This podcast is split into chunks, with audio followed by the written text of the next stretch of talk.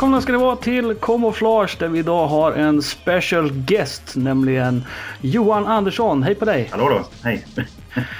Vem är du? Ja, en 44-årig glad snubbe som gillar retrospel och göra musik. Och så har jag lyckats kombinera de här två intressena med ja, göra mixar på gamla Commodore 64-låtar. Hur började ditt intresse, intresse för uh, gamla spel och sånt då? Man har ju vuxit upp med det. Eh, farsan köpte hem en Commodore 64 där 86 någon gång tror jag var. Den historien har vi aldrig hört förr. Pappan kom hem med en Commodore 64. Precis. Och sen dess har han ångrat det typ. Nej men eh, man blev ju såld ganska snabbt där på de spelen. Det var ju som en ny värld som öppnades ungefär. Och, eh, eh jag tror Rambo och Gonis var de första spelen jag ägde. Och de spelade man ju, de nötte man ju sönder ganska rejält. Och, eh... mm, Rambo var ju det eh, originalspelet som jag fick med på kassett på mm. med, med 64 när pappa köpte den. Så det var också en klassiker för mig. Ja, det var mycket bra, mycket bra musik i just det spelet. Som, eh, mm. höjda. Laddningsskärmen är ju ja, den är klassisk. episk. um,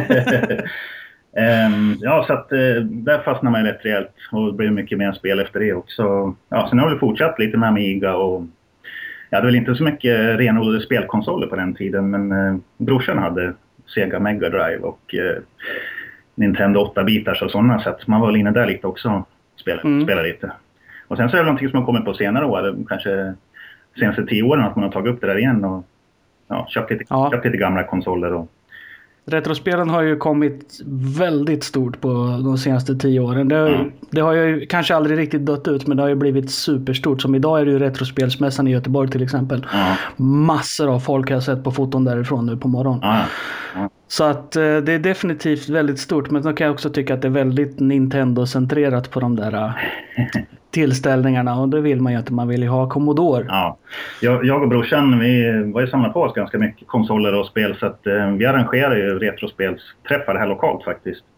Eh, två gånger per år ungefär. Och, eh, det är ju liten skala och så men eh, det är några intresserade som kommer varje gång i alla fall. Så det är lite kul. Det är inte så viktigt hur många som kommer, bara de som kommer är väldigt engagerade. Ja, precis. Nej, så det brukar väldigt trevligt där. Då var ju Commodore 64 bland annat med då, i, i fungerande skick, så det känns ju kul att ladda in de där spelen igen på kassett. mm. tar ju en fem minuter ungefär. det var ett av de... Det tog nästan mer tid att ladda in spelen än att spela dem. Ja, precis. Ibland. Hur eh, kom det sig att du kom in på musik då? Ja, det, det har väl varit så ända från jag var liten faktiskt. Att, eh, tyckte det var kul att hålla på med musik. Plinkat och plonkat på allt möjligt sedan jag var liten. Och, eh, I slutet av 80-talet så blev det lite mer seriöst med sequencerprogram och sådana saker. Då. Eh, jag hade Atari ST ett tag där mellan 64 och Amiga. Mm. Och då hade jag en Roland D10 som jag satt och på lite med, med Steinberg sequencerprogram. Då. Det är många som började med en Atari skulle jag tro i sin musikkarriär. Ja, bland mina kompisar så var det Amiga man skulle ha egentligen efter mm. 64. Så det var lite så ett tag där att... Eh, Men ST hade ju inbyggt midi-interface. Precis, så var det därför man skaffade en sån. Jag tänkte vi skulle börja och lyssna på en låt ja. i alla fall. Eh, den första låten du har valt är just Rambo. Ja. Och den eh, framförs av Visa Röster. Vad är det som, du, som tilltalar dig med den här versionen? Till att börja med så tycker jag det är en väldigt vacker sång där av Hanna Kapelin. Mm. Som jag tycker lyfter remixen ytterligare ett snäpp. Och eh, så är det ju en trevlig melodi också i grunden. Det, det är ett trevligt original om man säger. Mm. Eh, väldigt eh, fin eh, remix. Det var en av de första remixerna jag blev riktigt imponerad av faktiskt. När kan det ha varit månntro? Jag tror den kom ut 06 eller något sånt. Men då kan vi ta och uh, lyssna på den i alla fall.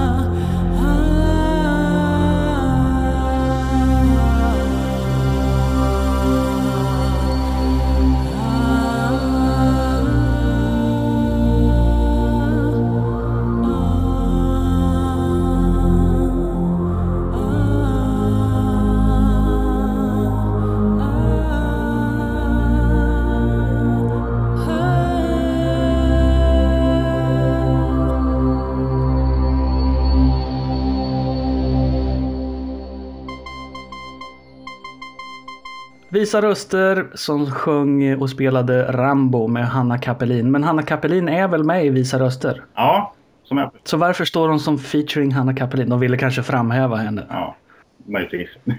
och så någon som heter Larsex står med där också som featuring. Och det vet jag faktiskt inte alls vem det är. Men han är säkert en supertoppen kille. Hur, ehm, hur kom det sig att du började med musik personligen? Eh, vad har du för inspirationer och sånt där som ung när du började göra musik? Ja, det jag blev inspirerad av, kort sagt, det är bra musik helt enkelt. Eh, mm. Och det är alla möjliga genrer från alla möjliga årtionden. Det är allt möjligt från 50-talet och framåt.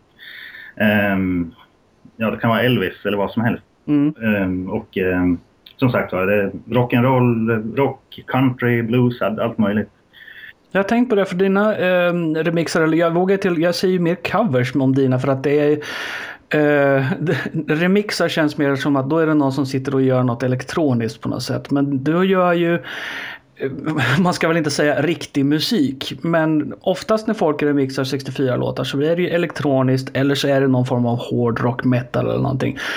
Du gör mera rock, blues som du säger, den mm. typen av, av låtar. Och det är det som jag, gör att du sticker ut tycker jag. Ja. Det är bra om man kan sticka ut på något vis. Ehm, men det, det, tror jag, det är lite det jag vill uppnå med mina, med mina remixar också. Att de ska vara annorlunda och originella och eh, helst överraska lyssnaren kanske. Att, mm. att de kanske inte har förväntat sig att höra eh, ja, i, i, just en sån version som jag har hittat på. Då känns, då känns det som jag har lyckats någonstans. Liksom. Jag tycker definitivt att du lyckas, men det har jag sagt så många gånger i det här programmet nu. Ja. Eh, senast i, i, i, förra programmet när det bokstavligen kom ut en eh, av dina låtar medan jag satt och gjorde programmet. Så jag ja. stoppade in den direkt där. Ja. Kommando och Rambo i samma låt. Mm. En eh, fantastisk idé. Toppen bra utfört tycker jag personligen. Ja, har du hållit på med någon annan musik som du har eh, uppträtt i något band eller spelat i något band eller gjort? Ja, faktiskt. Eh, det blev Amiga där i början på 90-talet kan man säga, där någonstans. Och då höll jag på med ProTracker lite grann, ett trackerprogram. Mm. och då hade jag, jag och en polare hade en technoduo faktiskt, vi gjorde technomusik i ProTracker. Och en liten lustig detalj är att vi, för att få åtta kanaler istället för fyra som var på Amigan, då lödde vi ihop våra musknappar. ja, ja, så synkar ni så. Ja, precis. Så då fick vi åtta kanaler. Liksom mindblowing. Wow. Men Jesus, att man inte tänkte på det. Ja, ja. hade ju varsin Amiga så det passar ju bra att göra på det viset. Då. Eh, och eh, med den här eh, musiken, jag menar det var väl åtta bitars kvalitet på Amigans ljud. Så att mm. egentligen var det inte kanske så fruktansvärt bra ljudkvalitet. Men det märktes inte så mycket i technolåtarna kanske. Nej, nej absolut nej. inte. Nej. Men det här var ju intressant. Nu, nu börjar du prata om att du har gjort technomusik. Då, då är det ju någonting som jag förstås vill höra. Var, var, hittar man sådana låtar någonstans som ni har gjort? Eller har ni dem bara för er själva? Just nu har vi dem bara för oss själva och det är på gamla kassettband. Jag har någon eh, gamla, mm. gamla radiointervju också. För vi lyckades bli intervjuade på radio också på den tiden. Ja. Och de spelade upp en av våra låtar. Så det var också lite kul. Amiga-musik rakt ut i, var det, om det var Radio Gävleborg eller vad det var. Mm. Ja, men det här kommer du inte undan med. Vet du. Det här måste, ja. du, eh, måste du dela med dig av sen. För att, eh, ja. Jag håller ju också på med, med eh, techno på Amiga. Så det var väl alla som gjorde väl techno på Amiga. och så vidare. Så det är otroligt intressant för mig och tycker jag att höra det. Speciellt om ni har hållit på och trixat och satt ihop två Amigor och grejer. Det skulle vara mm. väldigt kul att höra. Jag har kvar de gamla disketterna fortfarande och, och Amiga. Jag har en Amiga också. Sen, så att, um, råmaterialet finns om man säger så också. Det är bara att plocka fram lite. Vi ska lyssna på en låt till. Du har valt uh, High Score-musiken till Whizball av Martin Galway. Det är ju en uh, av mina favoriter. Den har ja. till och med spelat i programmet tidigare för att den är så härlig. Ja, instämmer verkligen. Um, och det är faktiskt en sidlåt som jag upptäckt på senare år. Uh, många har med annars med sig sedan 80-talet förstås. Men du kanske inte spelar spelet så mycket? Jag tänkte säga det. Jag, jag, kom, för, jag har provat det då, men jag kom inte så långt i det. Jag tror inte jag förstod mig på spelet riktigt. Tror... Det är lite komplicerat. Vi ja. försökte ju spela det, jag och Anders Hesselbom här för några månader sedan. Men vi, vi utgick ifrån att det var ölen som gjorde att vi inte kom så långt. Okej. Okay. Ja, men eh, hur som haver. Eh, den här låten eh, är ju riktigt fin tycker jag. En riktigt vacker melodi. Lite sorgsen men, men vacker. Jag gillar lite molliga melodier. Eh, mm. Och, så det är en riktig favorit, helt klart. Då lyssnar vi på High School-musiken till Whizball.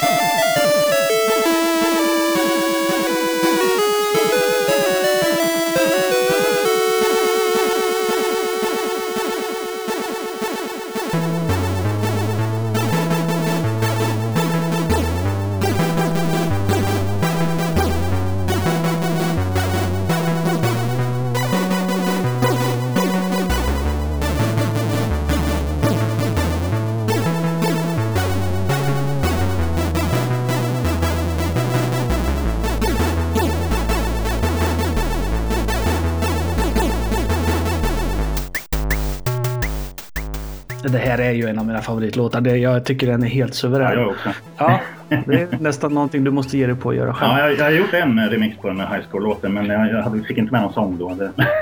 Ja, okej. Vad har du eh, mer för eh, fantastisk musik bakom dig och framför dig kanske? Ja, ehm, efter det där technoprojektet där så eh, gick jag med i en rockgrupp några år senare, i slutet på, eller andra halvan av 90-talet. Och då blev jag ju gitarrist helt plötsligt och låtskrivare. Eh, det var inte jag som sjöng men jag var med och skrev låtar. Och ehm, det var ett bra sätt att bli bättre på gitarr som var väl ett ändamål jag hade. Ville bli bättre på det. Ja, det är väl ett, uh, någonting man behöver kunna när man är med och spelar gitarr. Ja, jag, men, jag menar det. Då, då, måste man, då måste man bli bra. ja, jag kommer ihåg på, på högstadiet så var det ju sådär. Alla ville ha sitt eget punkband och alltihopa. Och det var en kille som bara, ja men jag kan spela gitarr och vara med i ert band hade han sagt till några. Och sen sa han, vad fan jag kan ju inte spela gitarr. Så satt han och övade som en idiot en hel helg för att han skulle kunna spela med dem sen på måndagen. Han skaffade sin egen nödvändighet på samma sätt som du, att lära sig att spela gitarr. Ja.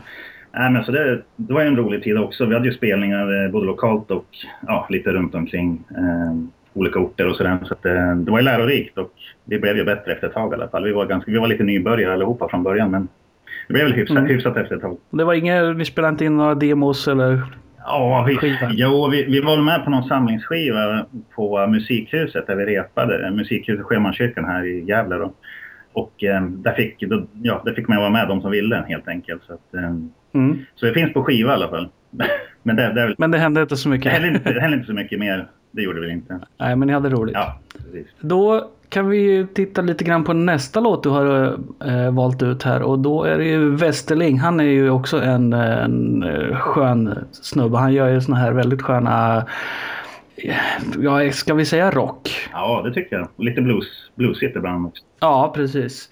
Och det här är ju då Law of the West. Det var ju ett spel som han satt och nötte och det var ju otroliga laddningstider på det spelet. Där har han originalspelet i handen. Härligt.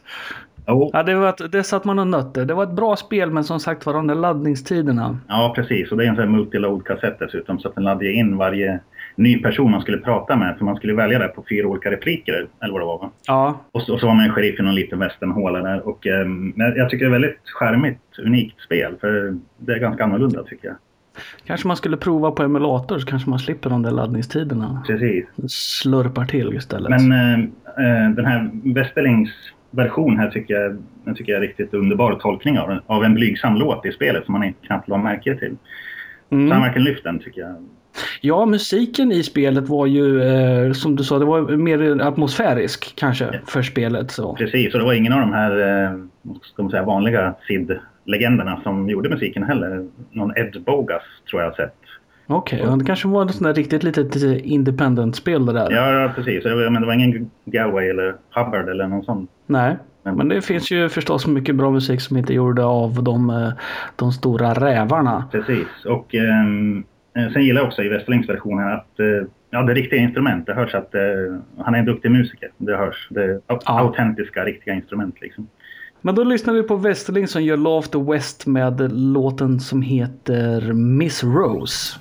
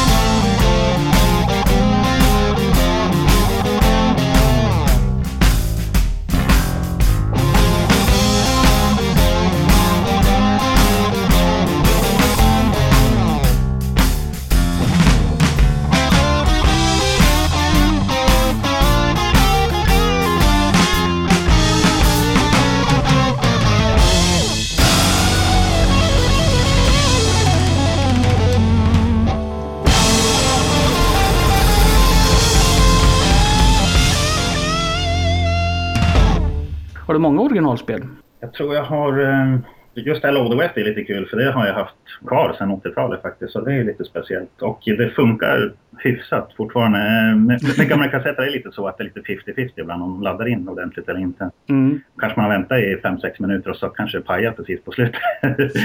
det är inte så roligt. Men eh, sen har jag köpt även lite, i och med att vi har de här retrospelseventen, jag och brorsan. Då, så Ja, då har jag köpt lite eh, fler kassetter. Det finns att köpa du vet, på Tradera och Ebay och sådana saker. Mm. Um, så jag, vet, inte, jag har väl 20-tal i alla fall som funkar. Och du skulle åka ner till någon sån där äh, spelmässa. Du- Jag vet inte hur långt du har till Västerås. Ja, jag sitter ju i Furuviks. Jag vet inte, är det, är det 20 mil eller? Jag vet inte. Där kan, man, eh, där kan man köpa lite. Det är inte jättemycket 64-spel men det finns ju. Och sen så kanske du är intresserad av, av andra spel också förstås. Men det, där kan man hitta. Det var ett spel som jag grämde mig med att jag inte köpte när jag såg. The Great American Cross Country Road Race. Okej. Den hade en väldigt snygg och fin stor box. Och det var ett sånt där spel som jag hade på turbokassett och eh, aldrig ville ladda in. Så det är lite av en sån här hägring för mig. Jag vill verkligen se att det där spelet verkligen finns i verkligheten. Okej. Nej, och sen eh, på våra retrospelseventer så är det väl att föredra kanske de här single load-spelen, om man kan kalla dem för det, när man inte behöver ladda in ytterligare banor eller Mm. nivåer på något vis, utan det räcker med en laddning så är det klart. Kan folk sätta sig ner och spela bara. Precis, och så medan man laddar in då kan de ju sitta så här, sätta sig och spela Game Watch istället medan eller någonting. Eller, ja. Ja, exakt. Game Watch. Jag hade Snobben Tennis hade jag på Game Okej. Watch. Alla var så imponerade för att mitt spel var mycket svårare än alla andras spel. Okej, ja. Jag har fem stycken Game Watch i alla fall. Inte så jättemånga, men de funkar i alla fall. Så. Sen Mm. har jag det här som jag tänkte visa upp. Det här är från... Vad?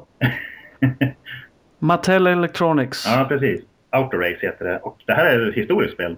För det här är allra första handhållna helelektroniska spelet från 1976.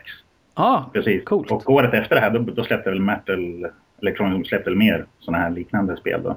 Ehm, för att det blev ju en succé det här tydligen. Så det är en typ av uh, jättetidigt uh, Game Watch-spel. Ungefär. eh, Det är LED-punkter som ska föreställa bilar ehm, som kommer emot en. Liksom. och, så, och så ska man styra sin egen lilla flip då, liksom, uppåt. Får leta upp en, en YouTube-video på det och lägga med i, i blogginlägget här så får folk se vad det är vi pratar om. Ja, det är lite kul och det funkar.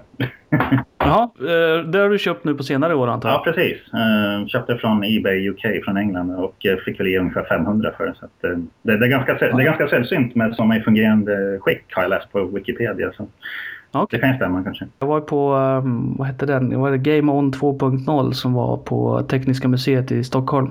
Ja. Och där hade de också en, ja, det var som ett, ett bord men de hade många gamla, gamla handhållna spel och det var en del brutalt fula och sådär och sen men sen var det ju sådana här jätteenkla, du vet man ska styra en bil men det är i själva verket bara en plastbit som går fram och tillbaka Mm. över en display som det lyser olika bilar på. Ja, ja.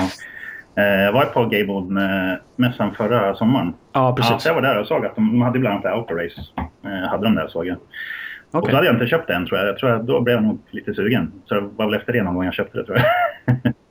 Vi kan titta på nästa låt som du har önskat och det är ju eh, ingen mindre än Martin Galway igen Mm. med Comic Bakery och det är ju också en, eh, en av grundstenarna inom SID-musiken skulle jag vilja påstå. Ja, precis. Och eh, skulle jag peka ut någon eh, all time favorit så att säga bland sidlåtar så då blir nog den här skulle jag tro. Faktiskt. Den ligger väldigt bra till i alla fall.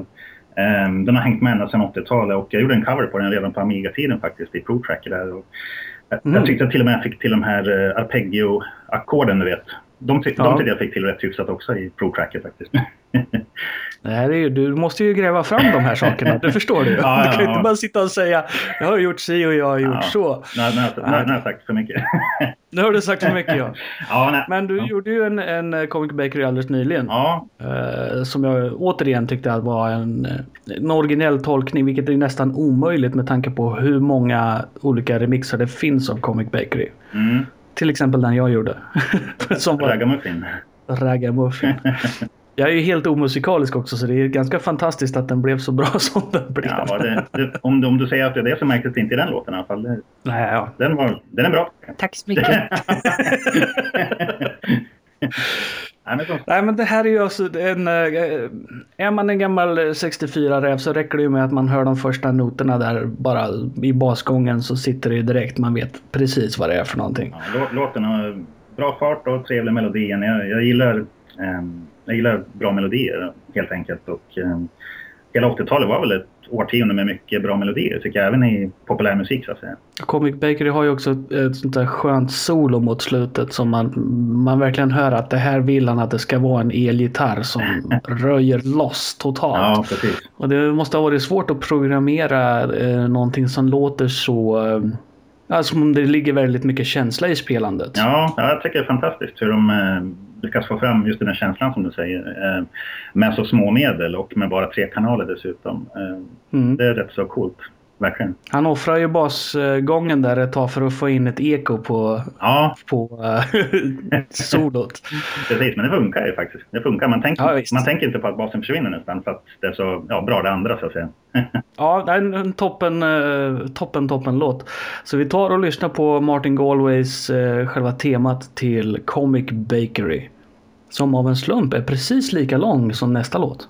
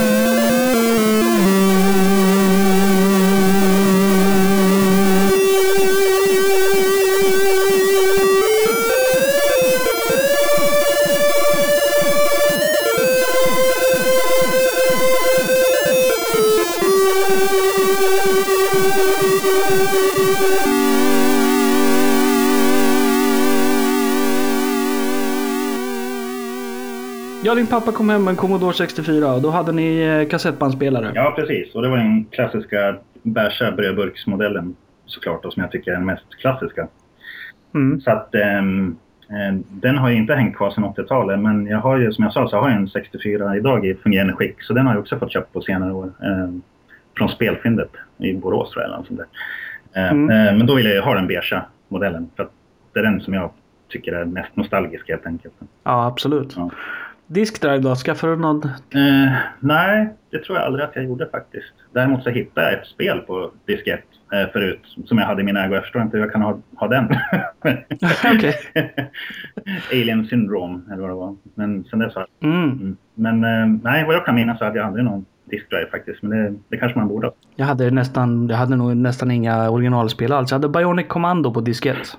Ja, Och den, eh, den sparade jag ihop till för att det spelet såg så otroligt bra ut. Och så åkte jag till, vad heter det, Stor och Liten hette leksaksaffären. Ja. 149 kronor. ja, Jag vet inte hur jag fick ihop 149 kronor i den åldern men så var det i alla fall. ja. Eh, Outrun Mm, är ju ett spel som eh, man har lagt många pengar på. precis. Och det, det spelar jag på Tekniska museet. Eh, Ja just det. faktiskt. De hade ett eh, här stand-up kabinett, eller vad kallar man det förresten? Ja, Ja precis. Ehm, så det var ju kul. Och, och för att det, det arkadoriginalet som är mest um, nostalgiskt för mig med, med Outrun och bästa versionen också tycker jag. Ehm, Mm. Men hemmaversionen, speciellt 8-bitars, på 8-bitars maskinerna, det, det blev väl aldrig riktigt lyckat tyckte jag. Då i alla fall. Det var ju bara en, en kopia liksom av originalspelet men de fick väl inte in riktigt känslan. Och sen på Amigan så kunde de väl eh, emulera just de här, den här grafiken. Ja. Eh, de, de zoomande sidoprylarna Mm. bättre. Men eh, just Outrun hade ju, dels var det ju den här eh, sitt ner automaten. Man fick sitta i en bil och köra. Ja. Och spelet i sig kanske aldrig var särskilt bra. Men det var ju den idén att man kunde sitta i en bil likväl som eh, Afterburner som Sega gjorde i samma veva. Också som roterade och grejer som man satt i. Och att spelet i sig kanske inte var så väldigt bra egentligen. Nej, men, samtidigt så var det banbrytande på vissa sätt faktiskt. Jag är lite Outrun-fantast som du kanske hör här. Men, eh, Mm. Nej, men till exempel med de här förgreningarna i vägen. Man kunde välja vilken väg man skulle åka. Det var ju, det var ju nytt då. Absolut. Jag tror aldrig jag någonsin har lyckats köra ända i mål på Outrun faktiskt. Men jag är inte någon vidare bra gamer. Jag är ganska dålig på att spela spel. Alltså, okej. Men du tycker det är kul ändå? Outrun och Outrun 2, Outrun Turbo. Fanns det inte någon sån här Outrun Europe också? Ja, Outrunners kom det också början på 90-talet tror jag. Sen eh, Outrun 2 som du säger, det var väl mer som en regelrätt uppföljare till Outrun från 80-talet. Och det tycker jag är en riktigt bra, så att säga, ja, modern version kan man säga. Outrun 2. Det kom ju i början på 2000-talet någonstans. Mm. Ehm, det har jag spelat mycket också. Eh, det kom ju bra hemmaversioner också till mm, Xbox till exempel. Ja. Och, så det har jag nött bra mycket. Med ratt och så pedaler eller med handkontroll? Ja, jag har kört med ratt också. Och, och både och. Och så med vanlig handkontroll också. Men det är klart, med ratt så blir det lite speciellt. Det blir mer Mm. arkadkänslan lite. Men musiken i Outrun 1 är ju den som har eh, blivit absolut störst. Alla känner väl till de här, vad heter de? Magical Sound Shower, Splash Wave Splash och Wave ja. Passing Breeze. Passing Breeze. Var det inte en fjärde låt på arkaden? Och, eh, arkadoriginalet från 86. Jag är bra på årtal också ibland. Eh, Jag slog upp låtarna. Det var, eh, den fjärde låten var eh, High Score-musiken. Ja, så den ja. räknas väl inte riktigt. nej, då, det fick man inte välja då innan i alla fall. Man skulle ut och köra. Nej, precis. Men eh, är High Score-musiken med på 64? det- jag har inte riktigt koll på det. Jag, undrar, jag har för mig hört någon story om att jag tror jag provade någon gång då på den tiden. Men eh, musiken, jag tror inte de fick plats med alla låtar på... ehm, alltså att det följde med en kassett på sidan om. Ja, just det. Man fick, eh, det stämmer. Det, och arkadmusiken, man fick en kassett med musiken på i alla fall. det kommer jag ja, på sidan, man, så man fick spela det på sidan om så att säga. Samtidigt. Andra grejer eh, som folk skickar med, jag kommer ihåg fredag den 13, spelet fredag den 13, då hade de en ljudeffektstävling på baksidan av kassetten. Jaha. Där man skulle lyssna på tio olika ljudeffekter och beskriva vad det var för någonting och skicka in det och så kunde man vinna någonting. Och det var ju folk som blev mördade till höger och vänster så det var rätt underhållande att lyssna på. Det, det spelet kommer jag ihåg också och ehm, där försökte de ju chocka bland annat. De helt plötsligt slängde in en bild på ja, någonting, Ja. något blod eller avhugget huvud eller vad det var. Ja, precis. Man visste aldrig när det dök upp. nej, nej, precis. Det var lite chockeffekt. Ja, precis. Jo, jag, hade ju valt en remix här också på Outrun då. Så där. Så ja. det. och det är ju Dax. Han var ju... Eh, vad blev han? blev tvåa i Remixer of the Year 2014. Ja, Han knäppte dig lite på näsan där. Du blev ju fyra. fyra. Är- tycker jag är lite taskigt. Dax, Dax har varit med länge och gjort mycket bra remixar. Han har även vunnit förut. Ja, precis. Och jag tror att folk röstar på honom av slentrian sådär bara. Det, det, det är helt uppenbart att det är du som borde ha vunnit första platsen. ja, tack, tack. Det är vad jag tycker personligen. Eh, Dax gjorde i alla fall en Dax at Rio remix på Magical Soundshine och den är också, det är ett genidrag den här eh, remixen. Verkligen helt rätt eh, uppumpad eh, Mm, festivalremix. precis, karnevalstämning. Karneval precis. ja, det är en kul, det är en kul version. Det är svårt att sitta still faktiskt när man hör den tycker Det är en, eh, en av Dax absolut bästa enligt mig i alla fall. jag. Mm. Och då kan vi ju lyssna på den.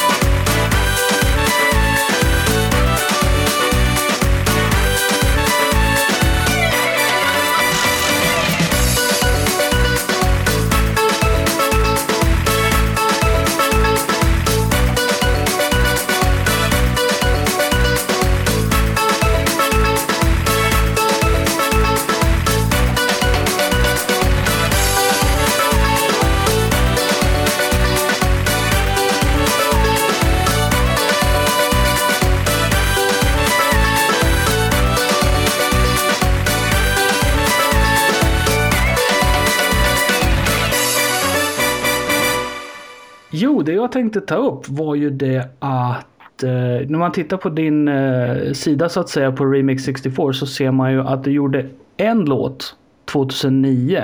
Mm. Och sen ingenting och sen började du pumpa ut låtar 2013. Ja. Hur kom det sig att det blev så? ja, det kan man ju fråga sig. Um, vet faktiskt inte om jag har något bra svar på det. Ehm, jag testar väl helt enkelt. Vilken var den första där? Eh, det var Rumble Loader faktiskt. Mm. I och med att Rambo är ett av de spelarna som, ja, som har hängt med sedan 80-talet. Verkligen alltså, som jag tycker är ett av de bästa spelarna fortfarande. Det är Mm. säkert mycket nostalgi det också, men ändå. Um, ibland, har- Ja, jo, ibland har man så här rosa skimrande nostalgiglasögon på sig när det är de här det är okej. spelen. men så den gjorde jag och släppte 2009 som du, som du säger där. Och ehm, ja, den, den tog sig emot hyfsat i alla fall. Men ehm, det kunde ju bli bättre. Och jag vet inte, jag kanske behövde några år att ladda om. Jag vet inte. men, sen, men sen satte det fart med ganska många remixar istället. 2013 där och framåt. Så jag frågar dig om hur du spelar in de här för att jag tänker ju liksom, man hör ju, det är väldigt bra kvalitet på dina inspelningar och sådär så man tänker ju att du har en, en studio eller en replokal eller någonting men du sitter alltså i en garderob hemma? Ja, det kan man säga. Det är inte många kvadrat jag sitter på. Ehm, det, är en, eh, en skrubb, klädkammare. Ehm, där precis får plats med en gammal stationär dator och så har jag Cubase som jag sitter och jobbar i. Och eh, när jag sitter och spelar in eh, med gitarr till exempel så ja, det är inte mycket mer som får plats där inne. Det är inte. Du har ett midi-keyboard också? Ja, precis. Ett USB-keyboard som det inte är några ljud i utan jag kör med virtuella, mm. virtuella syntar genom Cubase, i Cubase. Ja, men det, det funkar bra. Ja, ja, det gör det uppenbarligen. det kanske är skönt att stänga in sig lite grann där och, och få en egen eh, atmosfär. Du har valt en låt som heter Fawn of Creation som är eh, remixad av några som kallas för Peacemaker. Vad är det för en låt i original? Den känner jag inte till. Nej, det är ju en eh, originallåt från demoscenen som jag förstått av en Ole Marius Pettersen. Um, och um, så den, den är inte så värst känd kanske i och med att den inte är med i något spel. Då. Men du har också gjort en cover på den låten? Ja, för jag blev ju så, jag blev så till mig när jag hörde Peacemakers version. Jag föll, jag föll pladask för den melodin, ackordföljden och allting. Jag, jag kände inte till den här låten innan jag hörde den remixen. Och um, ja, den, eh, den tycker jag är helt sanslöst fin. Så det är intressant. Så egentligen så står det här helt utanför eh, Commodore 64 för dig. Utan det är bara en cover på en låt du gillar. Ja, precis. Eh, det är ändå en original. Alltså originalet är ju en SID-låt. Och, ehm, och jag fick ju upp ögonen för den då via remix-scenen då. Mm. Remix 64. Och um, den, den, här versionen som Peacemaker har gjort visar också på lite att jag även gillar lite syntiga saker också. För det är lite Jarre-vibbar nästan i den. Ja, jag skulle precis säga det. Mm. Den är väldigt syntig och, och påminner mycket om, om, hans musik. Och det är ju inga fel med det. Nej. För min del. Men det, det är inte sån musik du lyssnar på annars? Inte så mycket kanske. Men eh, jag gillar syntpop från 80-talet fortfarande. Jag kan fortfarande lyssna på gamla Alphaville-låtar till exempel. Och mm. Sådana saker. Så att, eh, 80-talet är ett kärt årtionde för mig när det gäller mycket kultur helt enkelt. Absolut, och vi är ju i den åldern att vi har ja. ju 80-talet i, i blodet kan man väl säga. Precis. Eh, men då tar vi och lyssnar på Fawn of Creation som alltså var eh, i original skriven av vem sa du? Ole Marius Pettersen. Ole Marius Pettersen. Ja, han ska tillhöra någonting som heter Prosonics. Jag vet inte om det är någon demogrupp av något slag.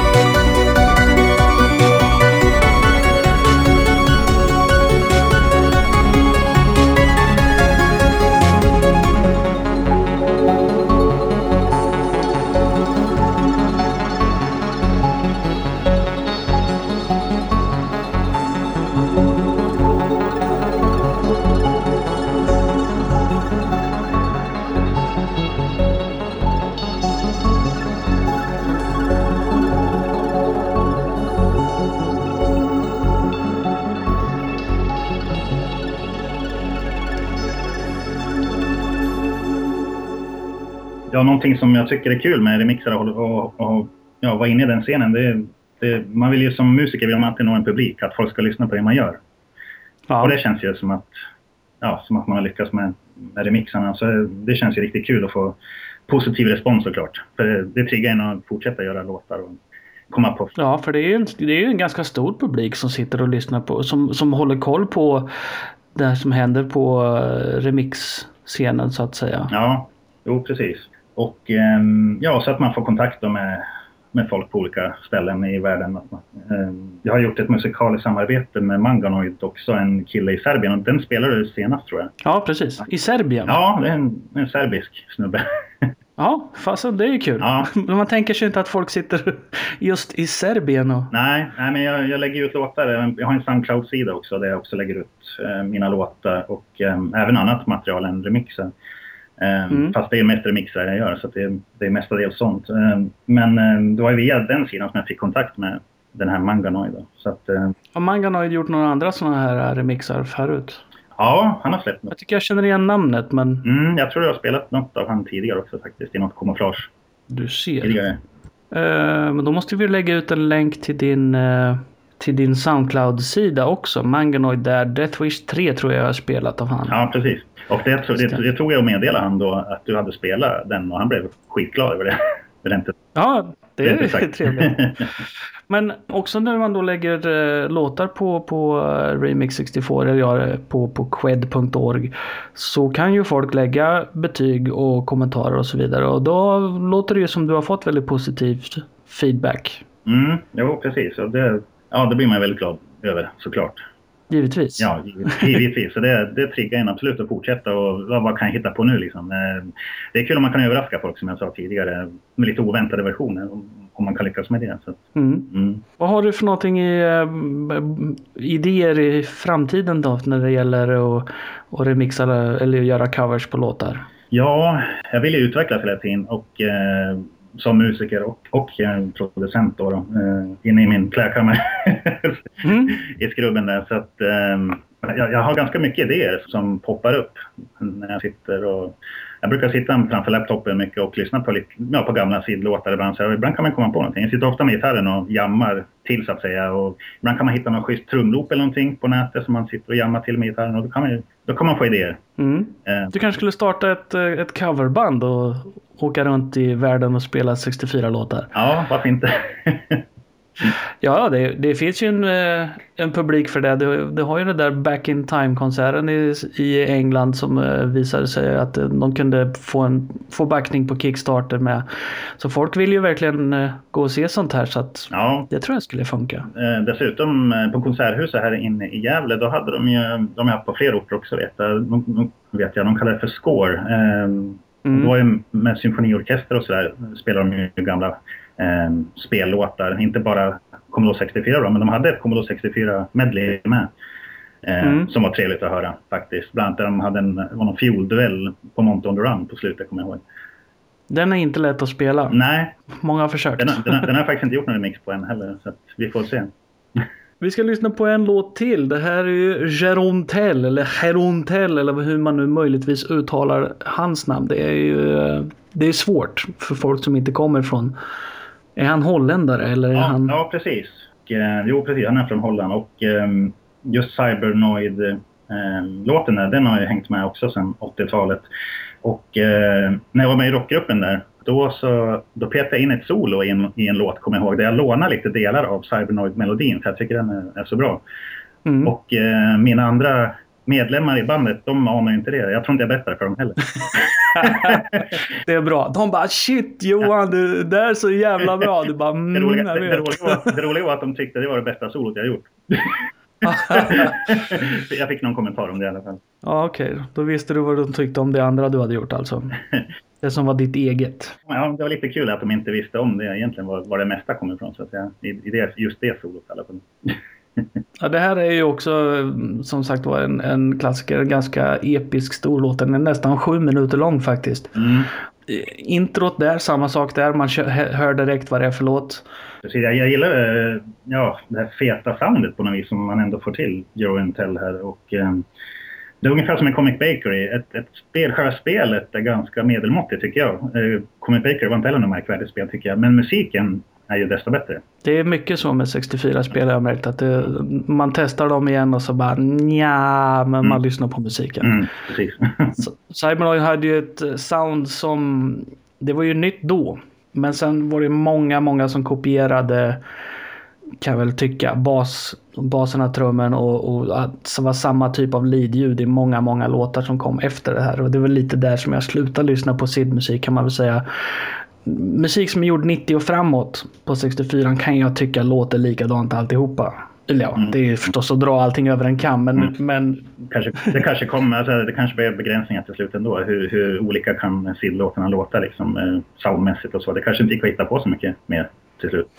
Det är där tycker jag Galway och, och Hubbard och alla de här människorna eh, ligger som legender därför att de skapade ju helt nya typer av sound. Ja, verkligen. Och, um, mina personliga sidkungar är framförallt Martin Galway. Um, men även, även Rob Hubbard såklart och Ben Dalglish och Jero Entell. Det är väl de fyra som, som jag gillar mest låtar ifrån. Ja. Men... Det, det, tror jag att många kan eh, instämma på. Mm. Med på till. och sen är det lite kul också för att um, både Jero Entell och Ben Douglas har, har, faktiskt haft kontakt med. De har lyssnat på mina remixar. Um, någon eller flera av dem. Uh, så jag har fått lite feedback av dem personligen och det, det är också kul. Ja, det är ju, det är ju fantastiskt. Ja. Vad, vad, tyckte de om det då? De... Uh, ben Douglas älskar min uh, vilda västern-version av Bulldog. Så, ah. skrev han, så det var kul att höra. Och eh, Joe Antello, ja, han gillar också, han gillar stilen på mina remixar. Eh, han är eh, kanske ganska petig med att det måste vara helt eh, perfekta, alltså man, eh, det ska vara not för not perfekt. Och okay. han tyckte han kunde märka någonstans där jag inte kanske hade prickat in det till 100 procent. Men det var väl kanske enda minuset som han... Han kanske bara ville sporra dig och, och, och, bli bättre och inte mena på att klanka på dig. Nej, nej precis. Nej, men annars verkar som han gillade stilen och tyckte det var bra och sådär. Han har även kommenterat på min Soundcloud-sida på någon Miff-remix jag gjort. Mm. Ehm, och även, jag gjorde en Hawkeye också. Där fick min flickvän vara med och sjunga också. Så det var kul. Två låtar har jag fått med henne på. När jag tänkte på den här um, Hanna Kattelin-remixen mm. som jag spelat tidigare. Så att, eh, det är kul att jag fått med henne ibland också. Det låter ju helt underbart om man kan eh, få med sin eh, käresta i det man gör. Ja precis, jag ska försöka men det är flera gånger. Vi får se hur jag lyckas. Jag tror inte min flickvän har lyssnat på mer än möjligtvis ett av mina radioprogram. okay. Och är inte riktigt så intresserad. Ben Daglish är ju eh, också, han är ju aktiv och spelar sina egna låtar live och så vidare. Han ska väl vara med på eh, Back in Time Live. Han ingår ju i den där gruppen Sid 80s. Ja, precis. Så han eh, är definitivt eh, öppen för att spela gamla låtar på nya sätt. Och... Ja. Men då skulle vi alltså lyssna på den här låten också. Precis. ja, ja, ja. Det är vi kom fram till nu till slut. här kommer Cybernoid av Jeroen Jeroen Jeroen Tell. Från Maniacs of Noise.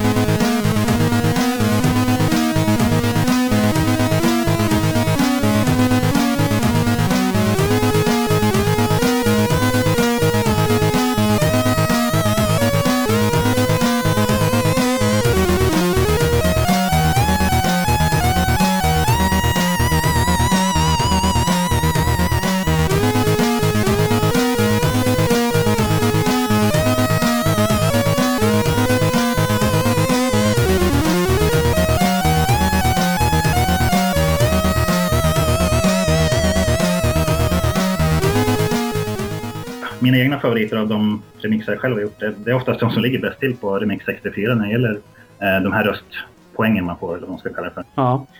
Med Comic Bakery-remixen du nämnde som jag eh, gjorde i, i lite country train beat eh, modell av. Eh, den, den är jag rätt nöjd med.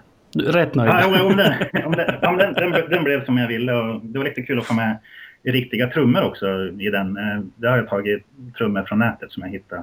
Det är, Ja. det är en riktig trummis sitter och spelar och det kan ju höras också att det låter lite mer ja, riktigt så att säga. Eh, Det är ingen, trumma, det är ingen trummaskin. Liksom. Ehm, och sen så, eh, jag har en Bombo-remix som också gått rätt bra, eller ligger bra till. Den ligger fortfarande på topp 10 i alla fall, all time, så det är lite kul. var den jag skulle spela egentligen när eh, Kommando Rambo-låten dök upp. Jaha! Då hade jag Bombo låg där. Jag hade till och med lagt in den i programmet som bara, nej men vänta nu.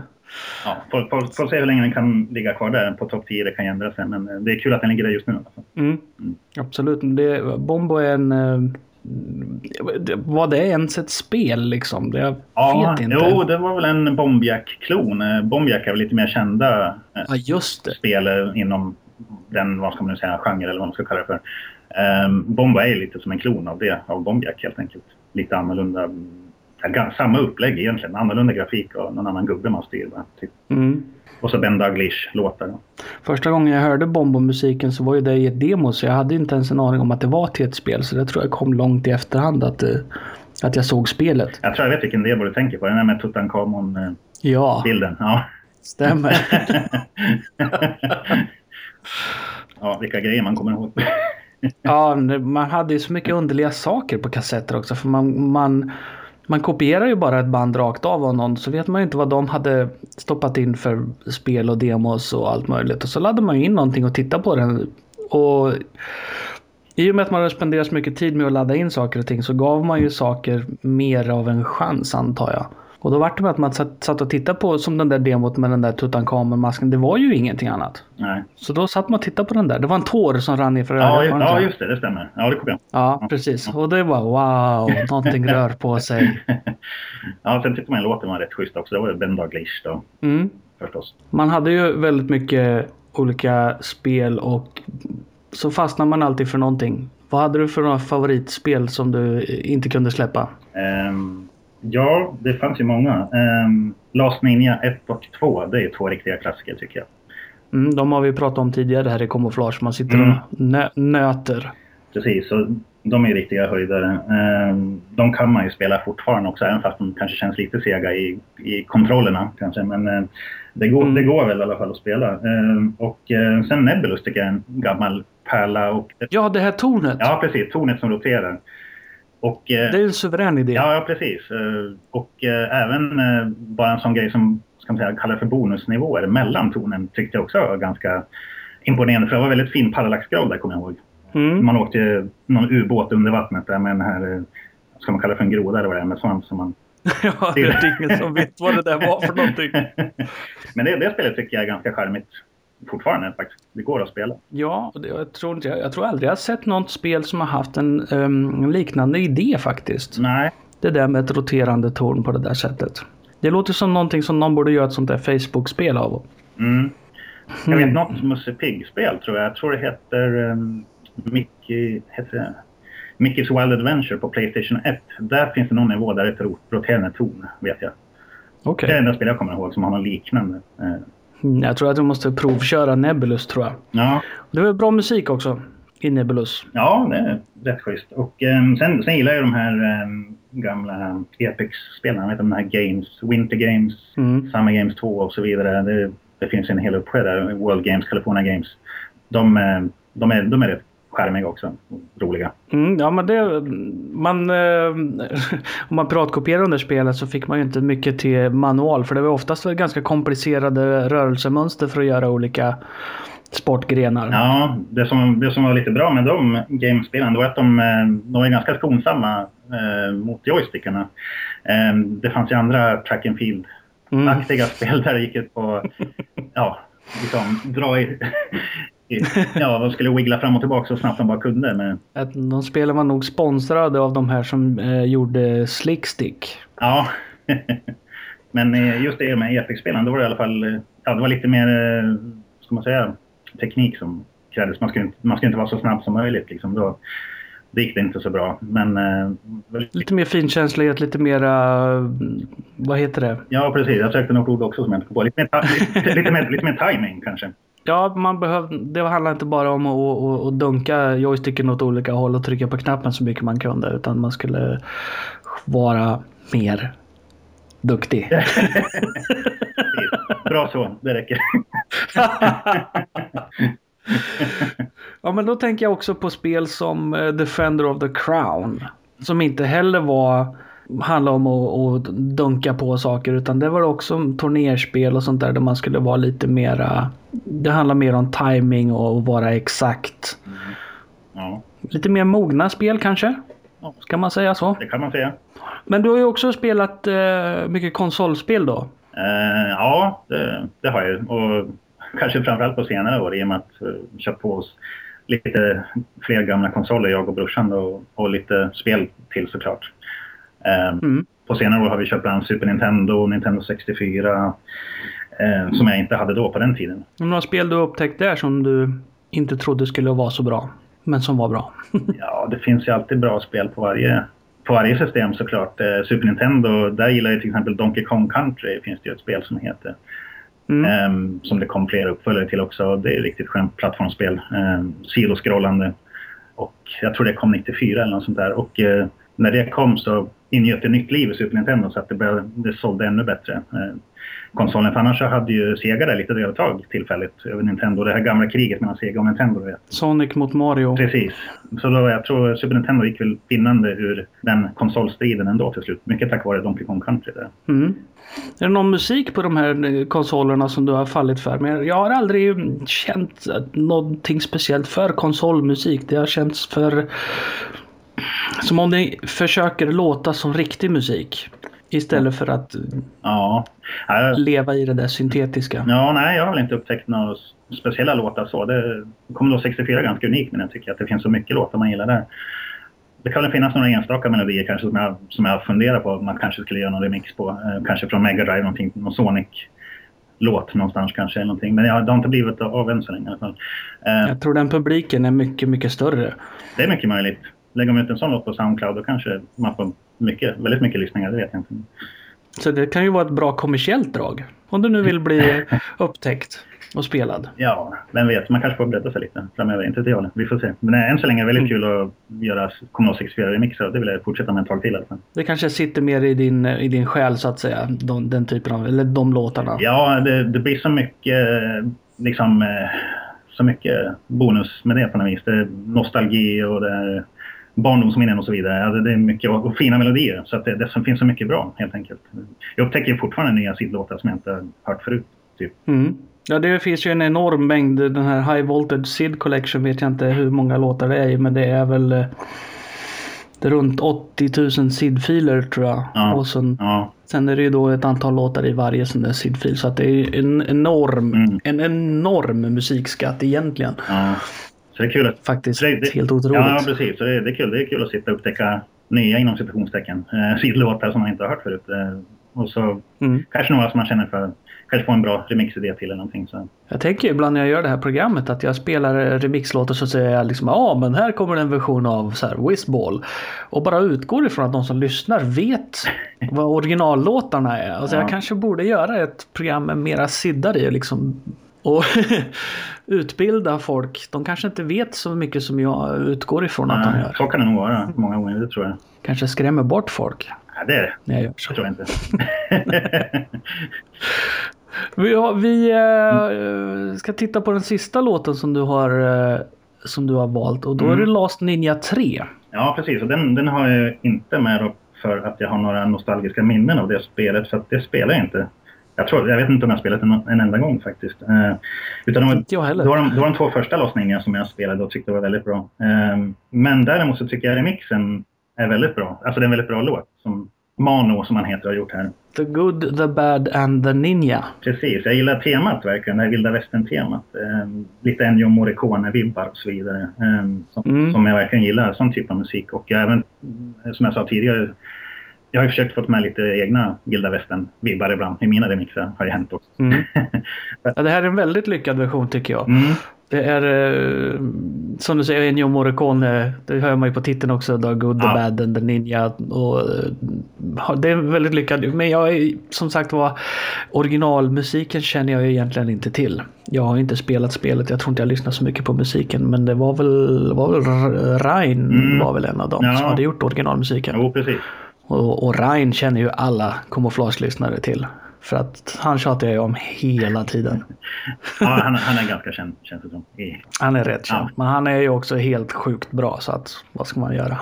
Precis. Men det räcker att se några YouTube-klipp eh, där han spelar live och lägger på lager på lager. Det är ganska imponerande när Mm. man ser hur han håller på. Ja, han är, en, han är en, en person som man definitivt ser upp till vad det gäller musik.